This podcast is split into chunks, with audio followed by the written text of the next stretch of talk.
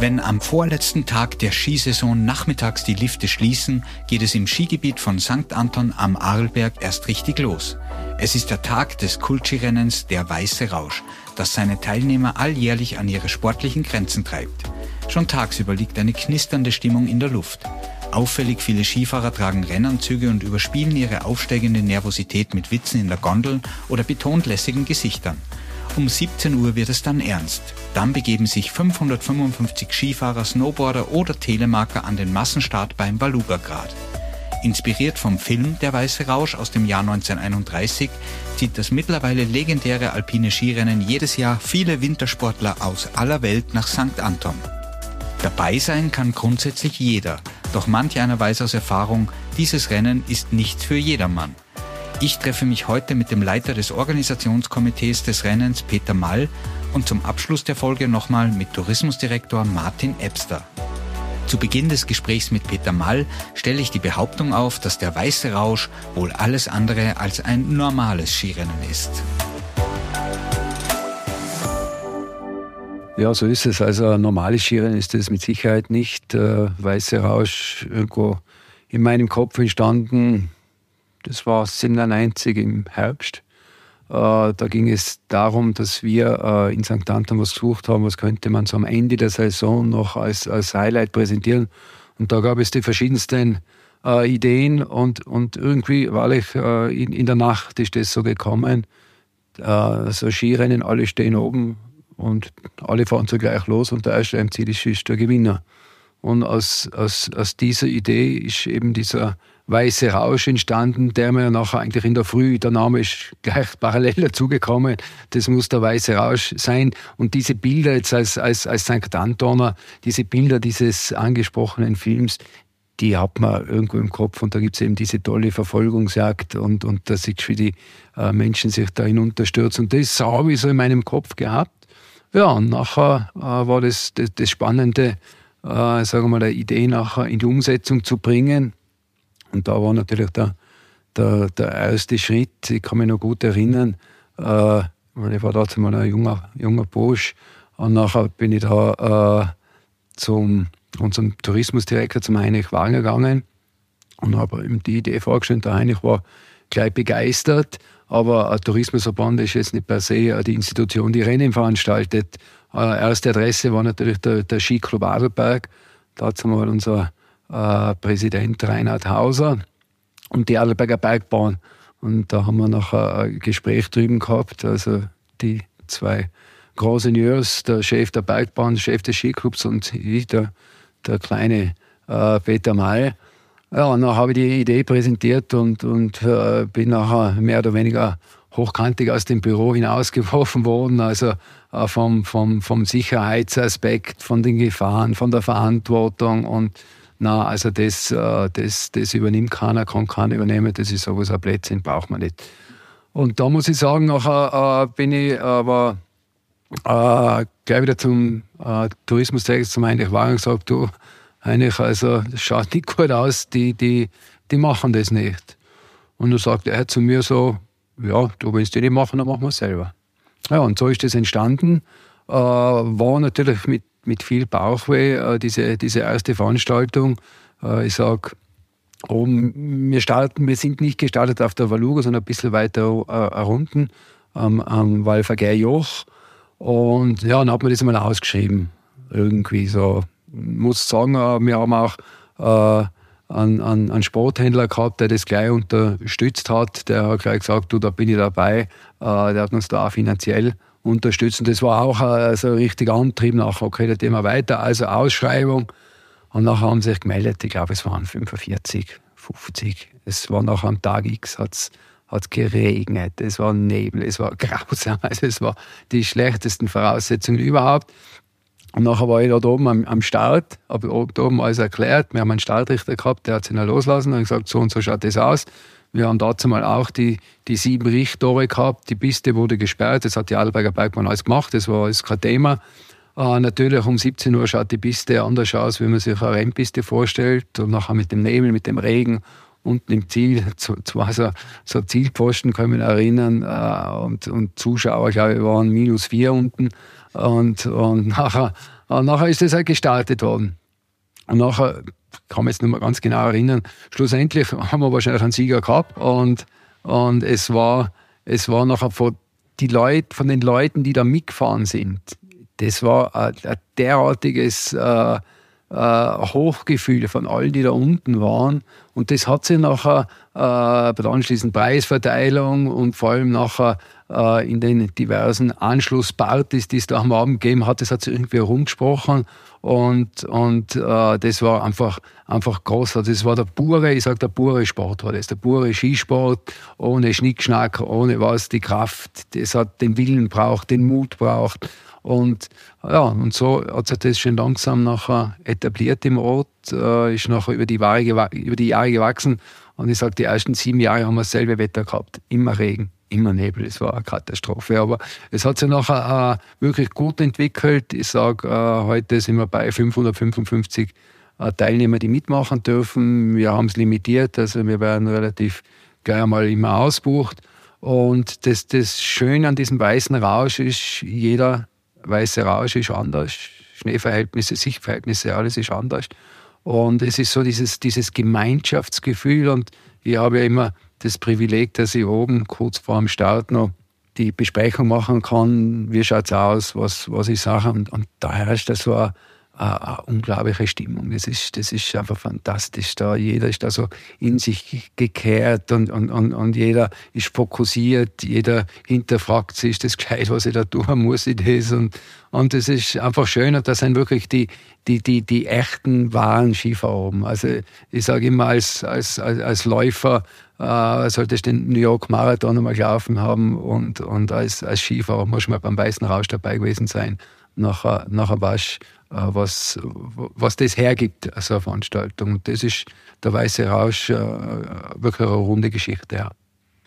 Also wenn man sich jetzt die harten Fakten des Weißen Rausches nochmal anschaut, der findet immer am Ende der Saison statt, auch am startet um 17 Uhr am Ende des Skitages äh, und dann fahren 555 Starter, 9 Kilometer lang, 1346 Höhenmeter nach unten und das Ganze passiert in einem Massenstart. Und wenn man sich das ähm, im Internet anschaut, da kann man sich das ja die letzten Rennen der letzten Jahre auch ansehen. Und da immer gedacht, wie ich das erste Mal gesehen habe, sind die alle wahnsinnig. Das seien sie zum Teil, ja, natürlich. natürlich, aber äh, es, es, es, es, schaut natürlich schon spektakulär aus. Äh, ich sage, es äh, gibt natürlich auch Unfälle, keine Frage, wenn so viele Leute äh, miteinander fahren. Aber trotzdem merkst du einfach, dass sie auch aufeinander aufpassen. Gell? Und das, das, ist, das ist wieder dieses Gemeinschaftsgefühl, wie ich zuerst gesagt habe, am Start oben oder wenn sie da oben im, im, im Balug im Restaurant hocken. Und das ist so eine verschworene Truppe und, und, und das ist schön. Und, und ich sage auch es ist, es ist schon äh, mit Risiken behaftet, keine Frage, aber das, das, das tragt man miteinander. Ja. Und, und äh, unglaublich ist natürlich die Zielankunft, äh, vielleicht da zu der Zielankunft, früher sind wir da, also ich glaube die ersten fünf, sechs Jahre, ich weiß es gar nicht mehr, sind wir, sind wir nur gerade runtergefahren und das war's. Aber wir haben natürlich festgestellt, dass, dass unten im Ziel, da, da fallen sie alle rein, alle noch äh, entkräftet.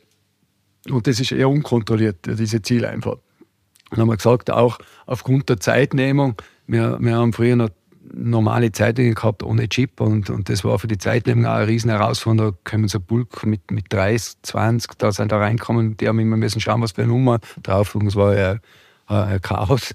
Und äh, da haben wir nachher entgegengewirkt und gesagt, wir bauen ein Hindernis auf, dass sie nachher ganz langsam reinkommen. Das haben wir gemacht, haben das äh, dazu mal pragmatisch gemacht aufgrund der Zeitnehmung. Heute ist das, äh, ist das sage ich mal, nochmal das äh, i-Tüpfelchen.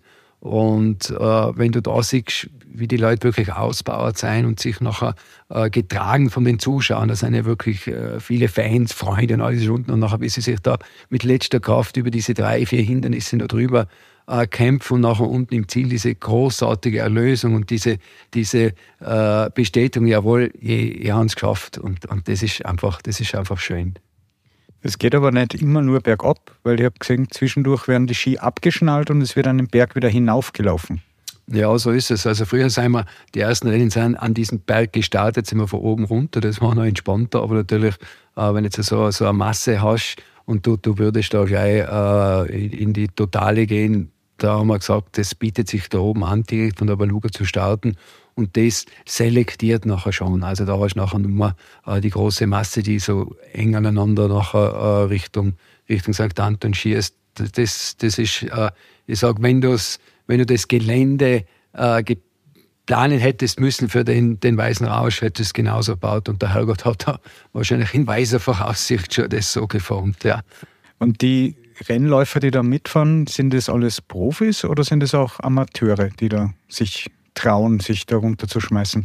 Na, also Profis, Profis seien eigentlich fast, fast keine dabei, seien ambitionierte Amateure sind dabei. Äh, wir haben einmal Anfragen gehabt vom, vom österreichischen Skiverband, äh, zwei, drei, die da mitfahren wollten, aber da ist das Risiko echt zu groß gewesen. Äh, es sind ambitionierte Skifahrer, äh, kunterbunt, auch äh, vom Standard. Das sind jetzt nicht alles äh, 1A-Skifahrer-Experten. Da geht es noch bei vielen einfach dabei gewesen zu sein, äh, das zu schaffen. Und ich sage, wenn man äh, halbwegs sicher ist, äh, man braucht schon eine Kondition. Also das ist außer Zweifel. Nachher schafft man das. Und, und ich sage, dieser, dieser Mix macht das aus. Ja, das sieht man oben am Start, das ist ja auch schön. Wir haben da eine Startlinie, die wird in der Früh aufgespritzt, sagen wir Zähne.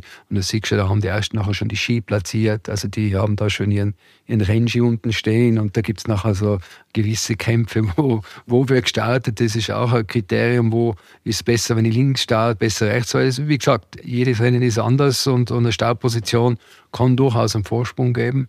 Es war auch interessant. Wir haben vor fünf, sechs Jahren, was genau wie das war, haben wir haben wir wirklich drei, drei Siegesläufe oben gehabt. Da du gewusst, also einer von den gewinnt. Und, und justament sind, glaube ich, alle drei gestürzt, gleich oben aufeinander. Und das hat sich dann erledigt. Und nachher hat dazu mal ein Deutscher gewonnen. Und das war natürlich ein, ein Stich in das österreichische Skiherz, weil unsere drei äh, Athleten oben, die wirklich, die hätten das locker gewonnen, aber das war so. Und mittlerweile haben wir äh, öfter Sieger aus Deutschland und das ist auch schön, äh, dass wir so gut aufgestellt sind. Und wir haben natürlich auch verschiedene Spalten. Äh, Snowboarder, Telemark Haus ist dabei. Und das, das macht eigentlich das Rennen aus, ja. Jetzt könnte gemein sein und sagen, das ist ein bisschen wie das Handtuch hinlegen am Strand vor dem Frühstück schon, am Pool, damit man den besten Platz bekommt.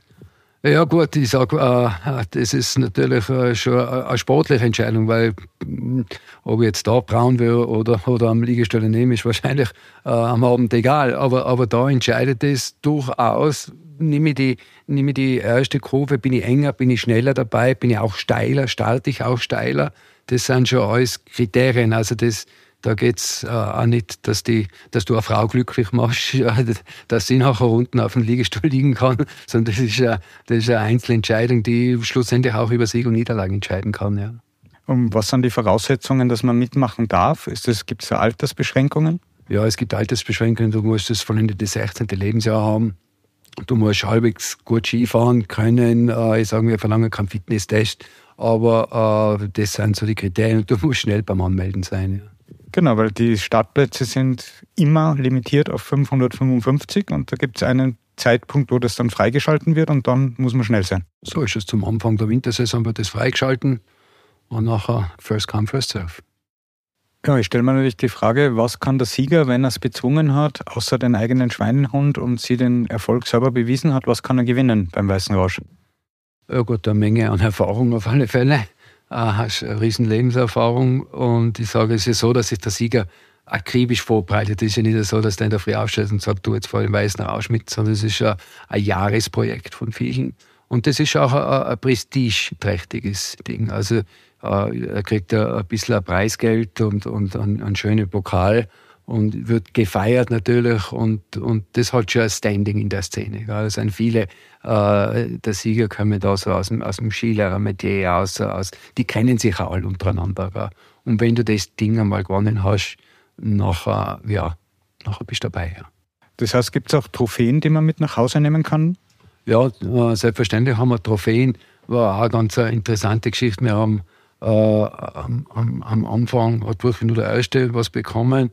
Nachher haben wir uns geeinigt, ja, okay, nachher machen wir Altersklassen. Also wie bei den üblichen Rennen gibt es Altersklassen. Und nachher habe ich mal die grandiose Idee gehabt, nach, was weiß ich, nach, nach zehn Jahren ich gesagt, beim, beim New York Marathon gibt es auch keine Altersklassen, braucht man nicht. Das haben wir aber nicht so angekündigt. Nachher war Sieger und natürlich jeder Klassenbeste in seinem Kopf war da und nachher hat es gegeben genau sechs Preise, drei schnellsten Damen, drei schnellsten Herren. Das war nachher knapp an der Steinigung vorbei bei mir. Es war ein riesen, ein riesen Zinnober. Äh, mittlerweile haben wir wieder, haben wir wieder äh, Preise und das ist auch schön. Da haben wir meistens äh, äh ganz besondere Preise, nicht den üblichen Pokal, sondern immer was Spezielles, immer was äh, von, von, der Natur verbunden. Und überhaupt äh, das, das Beste ist, das haben wir, glaube ich, schon beim ersten oder beim zweiten Rennen schon gehabt. Ja. Ich glaube sogar beim ersten, zwar unser, unser Sponsor dazu mal gesagt, ah, da kriegt jeder so eine Kappe. Äh, der weiße Rausch, da haben wir nicht viel Beachtung eigentlich geschenkt. Und, und, mittlerweile ist das die Trophäe, wenn du, wenn du, die kriegt jeder, der übers Ziel fährt. Jeder, der übers, übers Ziel fährt, kriegt die Kappe weißer Rausch, immer im anderen Design. Also jetzt, das wievielte Rennen ist das? Ich glaube, jetzt 25. kommt auf uns zu. Wobei zwei Jahre sind wir nicht gefahren aufgrund der Corona. Also, also es gibt 23 verschiedene solche weiße Rauschkappen. Und das ist ja so, äh, wie du die höchste Auszeichnung äh, bekommst. Und das ist, das ist schön nachher, wenn du am Abend siehst, die Leute wie stolz sie äh, in die Lokale stehen mit der weißen Rauschkappe und nachher weiß man, der hat es geschafft. Es lohnt sich also aus mehrerlei Gründen mitzumachen und auch zu gewinnen. Und dich als Chef kann ich ja fragen, weil wir sind ja eh unter uns. Was ist die Strategie, damit ich gewinne? Ah, die Strategie ist, äh, wie gesagt, fangen wir im ersten Schritt an. Frühzeitig anmelden, würde ich mal empfehlen. Und nachher ist halt, äh, äh wie gesagt, du musst äh, Du musst sehr konsequent sein, sehr fokussiert. Also du darfst äh, nicht hinterfragen. Du brauchst natürlich ein, ein skifahrerisches Können. Das ist so. Du wirst jetzt auch nicht den New York Marathon gewinnen, weil du ein Buch lesest. Wie gewinne ich den New York Marathon? Wird sie nicht, nicht spielen. Also du brauchst schon ein, ein riesen Selbstvertrauen. Du musst gut trainiert sein. Und natürlich ein Kriterium ist der Ski. Das hat sich auch extrem entwickelt. Wir haben jetzt äh, äh, dort oben zwar mit der 40 Ski, Rennski bestens präpariert. Nachher haben sie die, die Riesenstöcke haben sie mal angefangen. Da sind wir, früher sind die über den Berg normal aufgelaufen, Ski am Buckel und, und rauf. Und jetzt haben sie so, so, so die, die Langlaufstöcke und skaten da in einem Tempo rauf. Das ist unfassbar. Also du brauchst ja die Kondition, weil das ist ja das extreme Kriterium. Du kannst dich da über diesen Anstieg hinauf kannst dich so auspumpen, dass du danach nirgends mehr hinkommst. Ja, und, und du musst richtig fit sein, äh, aber, das Wichtigste ist, einen riesen Spaß dabei haben. Ja, wenn man dir so zuhört beim Reden, die Leidenschaft für den Skisport und den Rennsport ist unüberhörbar. Woher kommt das? War das immer schon bei dir da? Ich sage, äh, ich habe hab das große Glück gehabt, äh, ich erinnere mich da zurück, ich glaube, ich war sieben oder acht Jahre und da sind wir als Buben da immer umeinander ein bisschen Ski gefahren. Da ist der ehemalige Skiclub-Trainer, der, der Rofner Harald, äh, ist da mit der Gruppe vom Skiclub vorbeigefahren und hat zu mir gefragt, du, möchtest du nicht eigentlich zum Skiclub gehen? Und das war eigentlich die Eintrittskarte für mich, für den Skisport. Ich habe da Skifahren gelernt, mir hat es nachher beruflich äh, in die Skilehrerschiene geschlagen, äh, war nachher lange in der Skischule, war auf der ganzen Welt im, im Skisport unterwegs, von Australien bis Argentinien und, und, und bin jetzt äh, durch, durch meine Tätigkeit da im, im OK des, des Weltcups sehr eng mit dem Skisport verbunden und für mich ist Skisport einfach, einfach das Größte, die Natur, die, die, die Bewegung, das Spurenziehen, das hat, das hat so vieles, so vieles Beruhigendes auch und, und wie gesagt, von, von, von der Seite äh, gibt es keinen schlechten Tag in St. Anton am Arlberg. Ja, du bist ja nicht nur im Organisationskomitee des Weißen Rausches, sondern du warst auch schon 2001 im Organisationskomitee der Ski-WM in St. Anton. Was würdest du sagen, wie wichtig war die Ski-WM für den Ort? Ja, die Ski-WM war äh, ein Meilenstein für St. Anton am Arlberg. Es ist unvergleichlich, äh, wie sich der Ort verändert hat. Es gibt äh, eine eigene Zeitrechnung in St. Anton, das ist vor und nach der WM. Ich sage, das Gesicht hat sich total verändert zum Vorteil, nicht so bei vielen Schönheit so best, dass das vielleicht in andere Richtung geht. Bei uns äh, ist diese Operation mehr als wie gelungen. Äh, ist, ist wirklich fantastisch. Wir haben eine, eine beruhigte Zone hier. Wir haben keine, keine, keine Grenze zwischen Skigebiet und, und Ort. Also das ist so fließend. Äh, von dem her großartig. Und natürlich äh, diese, diese, diese DNA. Man muss sagen, dass wir eigentlich historisch äh, dem Skisport und dem Rennsport alles zu verdanken haben. Und durch die Gründung Skiclub Adelberg 1901, erstes Kanderrennen 1928, äh, man hat da einfach diese Leidenschaft für den Sport, das hat man entwickelt, hat man weitergegeben und, und die Krönung war sicherlich äh, anlässlich des 100-jährigen Geburtstags von unserem Skiclub äh, die Durchführung dieser Skiweltmeisterschaft. Und äh, ich sage, äh, dort hat man einfach dem Skisport das zurückgegeben, was man, was man alles bekommen hat. Und, und das prägt auch ein, ein Bild des Ortes. Ja, das ist einfach diesen sportlichen Stempel, äh, natürlich auch von der Topografie. St. Anton ist jetzt keine Märchenwiese, das wissen wir alle. Aber das ist einfach Sport und das ist einfach Skisport, so wie er ursprünglich einfach äh, gedacht worden ist. Und, und das haben wir da unter Beweis stellen können. Und, und natürlich äh, eine Skiweltmeisterschaft äh, in der Durchführung ist, ist für einen Ort eine große Belastung, keine Frage. Also das war das war wirklich äh, 14 Tage, ist da alles außer Rand und Band und da musst du auch als Dorf zusammenhalten.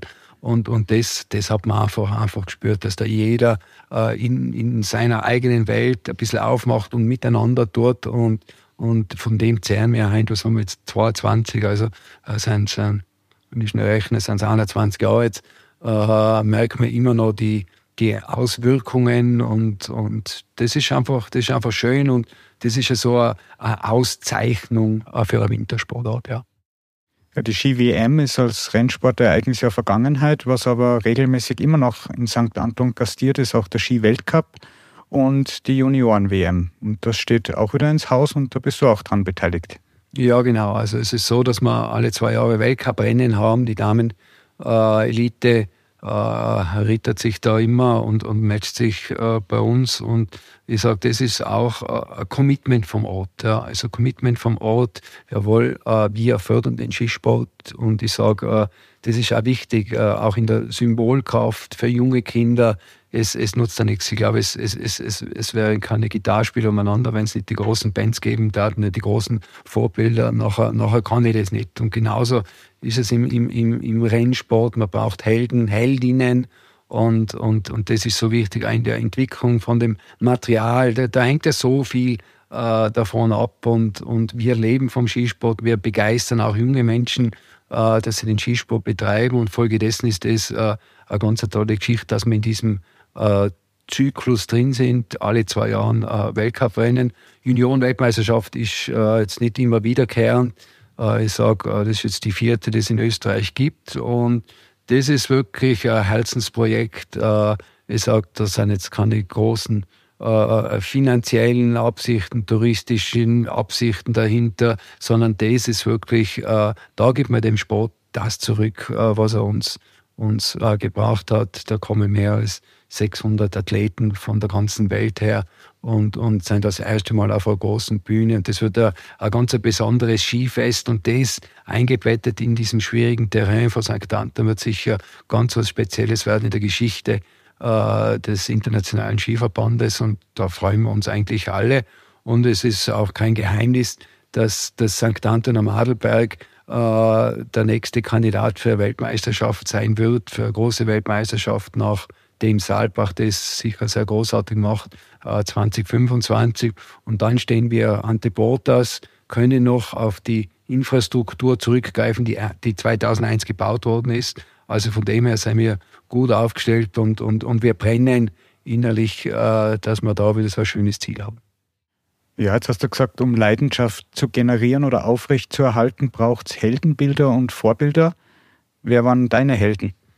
Mei, was, äh, meine Held war natürlich klar Ingemar Stenmark. Es war fantastisch. Wir haben nachher blau-gelbe Skihosen gehabt, Jethosen. Weiß nicht, ob der Ingemar Stenmark ein Begriff ist. Ja, äh, den Haar nach sind wir gleich alt. Und nachher, äh, ja, den kenne ich auch noch, aber der, der kam aus Schweden, nicht aus St. Anton. Aber war, war also für mich absoluter Held, ein großartiger Techniker. Und dazu mal, wir hatten ja Weltcup-Rennen und ich kann mich noch sehr gut erinnern, der Ingemar Steinmark ist bei uns in der Nachbarschaft, hat er gewohnt im Hotel und, und bei meinem besten Freund. Und da sind wir nachher zu, bei dem Stemmark gesessen, das war, das war unglaublich. Also das war unglaublich, das war so, so inspirierend und, und, und, und, und du bist jeden Schwung, bist du als Ingemar Stemmark gefahren und das war einfach, das war einfach toll. Klar, wir haben jetzt äh, nicht, nicht andere Möglichkeiten gehabt, wie sie heute haben und umso mehr müssen wir eben äh, darauf hinarbeiten, dass wir den Heldinnen und Helden da Platz geben, eine Plattform geben, weil Sport ist äh, schlussendlich so, so, so viel mehr als alles andere, was es da gibt. Ja, man merkt bei dir ganz deutlich, Skisport ist nicht nur Beruf, sondern auch Berufung und absolute Leidenschaft. Ja, so ist es ja.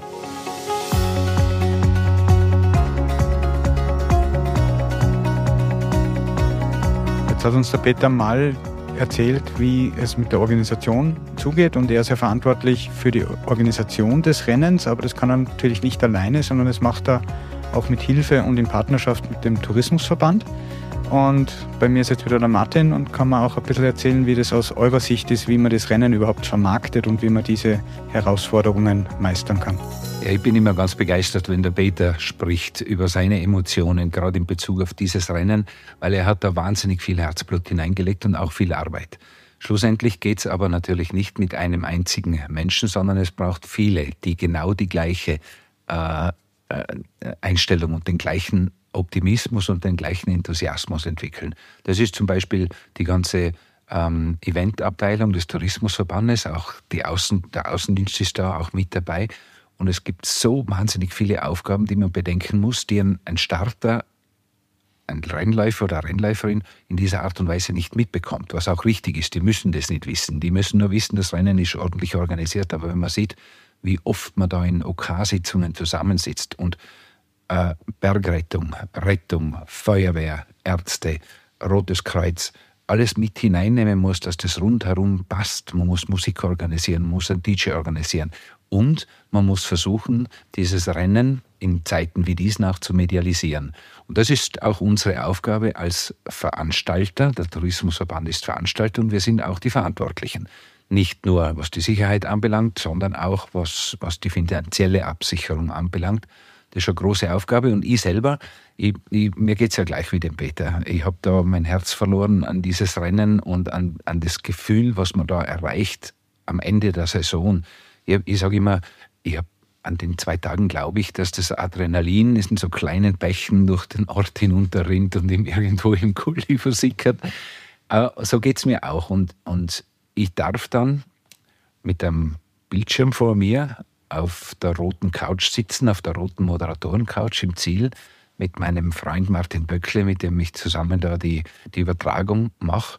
Und ich denke mir jedes Jahr wieder, jetzt stehen die wieder da oben, 500 Leute, und sie starten wieder auf einmal und hoffentlich geht das alles gut. Und bange darum, wenn ich sehe, die kommen dann auf die erste Kamera zu und mein, bitte, bitte, lass alles gut gehen. Ähm, und wenn das dann alles funktioniert und die Leute, das ist natürlich für den Organisatoren das Wichtigste, die Leute alle schon im Ziel sind. Natürlich gibt es Verletzungen, hat der Peter schon gesagt. Aber es muss so sein, dass es in, in einem vernünftigen Rahmen bleibt. Die Läufer und Läuferinnen wissen alle, dass sie auf ungesicherter Piste fahren, akzeptieren das auch so. Aber das rundherum, wenn was passiert, muss doch ein Arzt da sein oder ein Sanitäter und das muss passen. Und wenn man dann da unten sitzt und die Live-Übertragung macht, und wir haben da angefangen, ähm, bei der Live-Übertragung zu sagen, schreibt uns eine E-Mail, schickt uns einen Gruß ins Ziel nach St. Anton. Und da kommen 100, 200 E-Mails während dieser Live-Übertragung aus Australien, aus Japan, aus Korea, aus Amerika, aus Alaska, wo die Leute sitzen zu ihrer jeweiligen Tageszeit, die ja natürlich überhaupt nicht korreliert mit der des Weißen Rausches, und schicken uns Grüße. Und sie schauen dazu und sie waren schon mal da und sie freuen sich, wenn sie mal wieder kommen dürfen. Und das verstärkt dann dieses Gemeinschaftsgefühl, wir gemeinsam sind Wintersport, wir sind Skisport und wir sind Rennsport und wir kehren alle zusammen und wir machen das gemeinsam.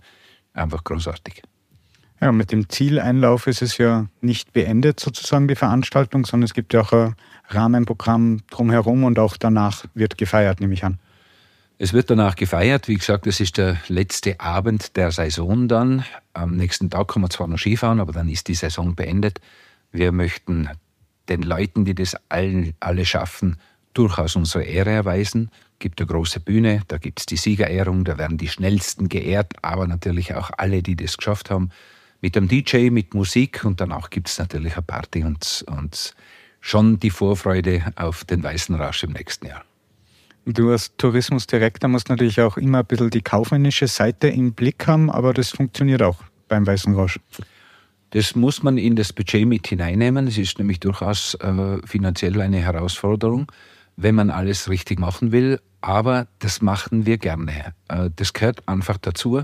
Man muss ja Geld in die Hand nehmen, damit man schlussendlich ein ordentliches Produkt abliefert. Und wenn es ein Produkt ist, das so perfekt in unsere Strategie des Bergsports, des Global Village for Mountain Sport passt, dann kann man auch das Geld dafür in die Hand nehmen.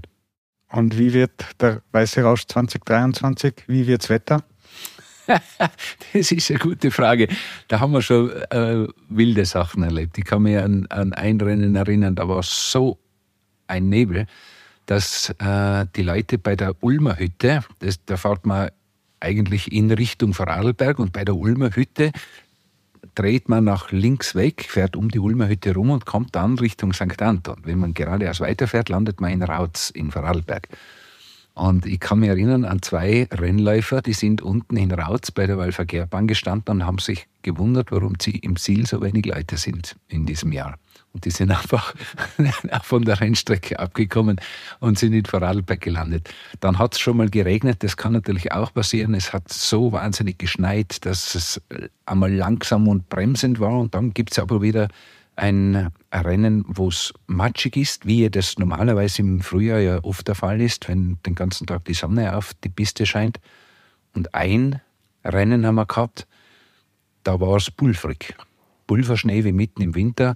Und dieser Pulverschnee hat dazu geführt, dass gleich nach dem Start, nachdem die ersten zwei irgendwie aneinander geraten und gestürzt sind, ähm, eine riesen Staubwolke aufgegangen ist und dann sind alle hinter ihnen in diese Staubwolke reingefahren wie sich der Staub gelegt hat, haben wir 22 Leute am Boden liegen gehabt. Ist dann schlussendlich nichts Wildes passiert gewesen, aber das ist dann der Schock für mich, wenn ich unten am Bildschirm äh, sitze und moderieren sollte das eh als passt und dann liegen da 22 Leute. Ja, dann bleibt es also spannend, wie es dieses Jahr wird. Wir hoffen das Beste, wir hoffen auf schönes Wetter, dass nicht alle nach Vorarlberg aus Versehen fahren und dass alle gesund im Ziel ankommen. Ja, ich freue mich wahnsinnig auf den Weißen Rausch. Es wird wieder ein ganz großartiges Sporterlebnis an alle Sportler, die vielleicht da draußen zuhören. Entweder ihr seid selber dabei oder ihr schaut es euch einmal im Livestream an. Wir würden uns freuen, wenn ihr nach St. Anton kommt. Dieses Rennen muss man auch einmal live erlebt haben. Das war die letzte Folge der ersten Staffel von Den Bergen lauschen, dem Podcast der Region St. Anton am Arlberg. Wenn Sie mehr über die Region erfahren wollen, besuchen Sie doch unsere Website unter stantonamarlberg.com. Wir freuen uns auch, wenn Sie den Podcast abonnieren oder uns eine positive Bewertung auf Spotify oder Apple Podcasts hinterlassen. Wir hören uns wieder bei Den Bergen lauschen